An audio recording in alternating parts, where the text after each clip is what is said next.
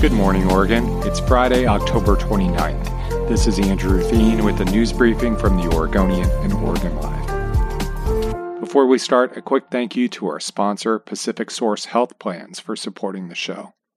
Portland Mayor Ted Wheeler is proposing the city rehire 25 police officers who recently retired as a way to shore up what police say is a depleted law enforcement force.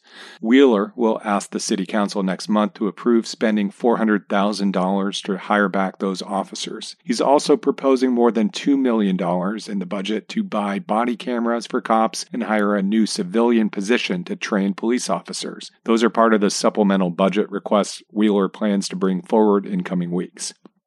The city budget office estimates Portland has an extra $62 million to spend thanks to a budget surplus. The police force has 128 vacancies in its authorized hiring level of 916 sworn officers. That's the fewest amount of officers in 28 years, police said. If approved, the retirees would return at their top pay level and collect pensions at the same time, but they would lose seniority and have to work nights or afternoon shifts. The $2.6 million for body cameras cameras was described as a quote down payment. Portland has failed to adopt body cameras despite discussing it frequently for nearly a decade.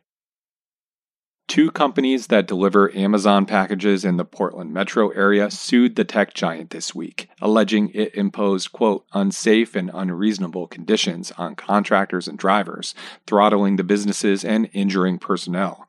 The two companies, Beaverton based Triton Transportation and Vancouver based Last Mile Delivery, stopped delivering Amazon packages in the Portland area last June. Last Mile told drivers at the time that, quote, Amazon has been nickeling and diming us so bad, unquote, that they couldn't manage the business profitably or deliver packages safely. The companies are asking for $15 million plus damages and attorney fees. The lawsuit was filed in Multnomah County Circuit Court Monday. Amazon did not comment on the litigation. Triton and Last Mile allege that Amazon dictated every element of its business, from which drivers they hired to how much it could pay them and the hours they worked. Drivers often worked 12 hour days and would only be reimbursed for 10 hour shifts. The contractors say they had to pay the difference. The labor strife brought national attention last year to Amazon and its workplace strategies.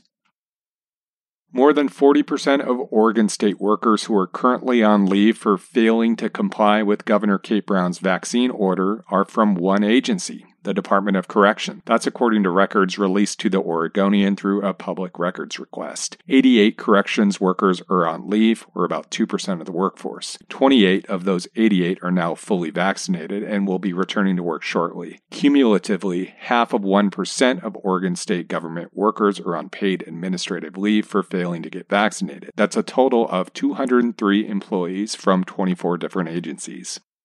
Jonathan Smith and Mario Cristobal are both on the watch list for the 2021 Paul Bear Bryant Award granted to the Coach of the Year in college football. The Beavs are 5 and 2 so far this year and the Ducks are 6 and 1. The teams are tied for the Pac-12 North Division lead. Smith and Cristobal are the only two coaches from the Pac-12 on the 21 person watch list. The winner will be announced January 12th in Houston. An Oregon State coach has never won the award. Rich Brooks won the award in 1990 1994 while coaching the Ducks. Thanks for listening. You can support our local journalism by subscribing to Oregon Live. Go to OregonLive.com slash pod support.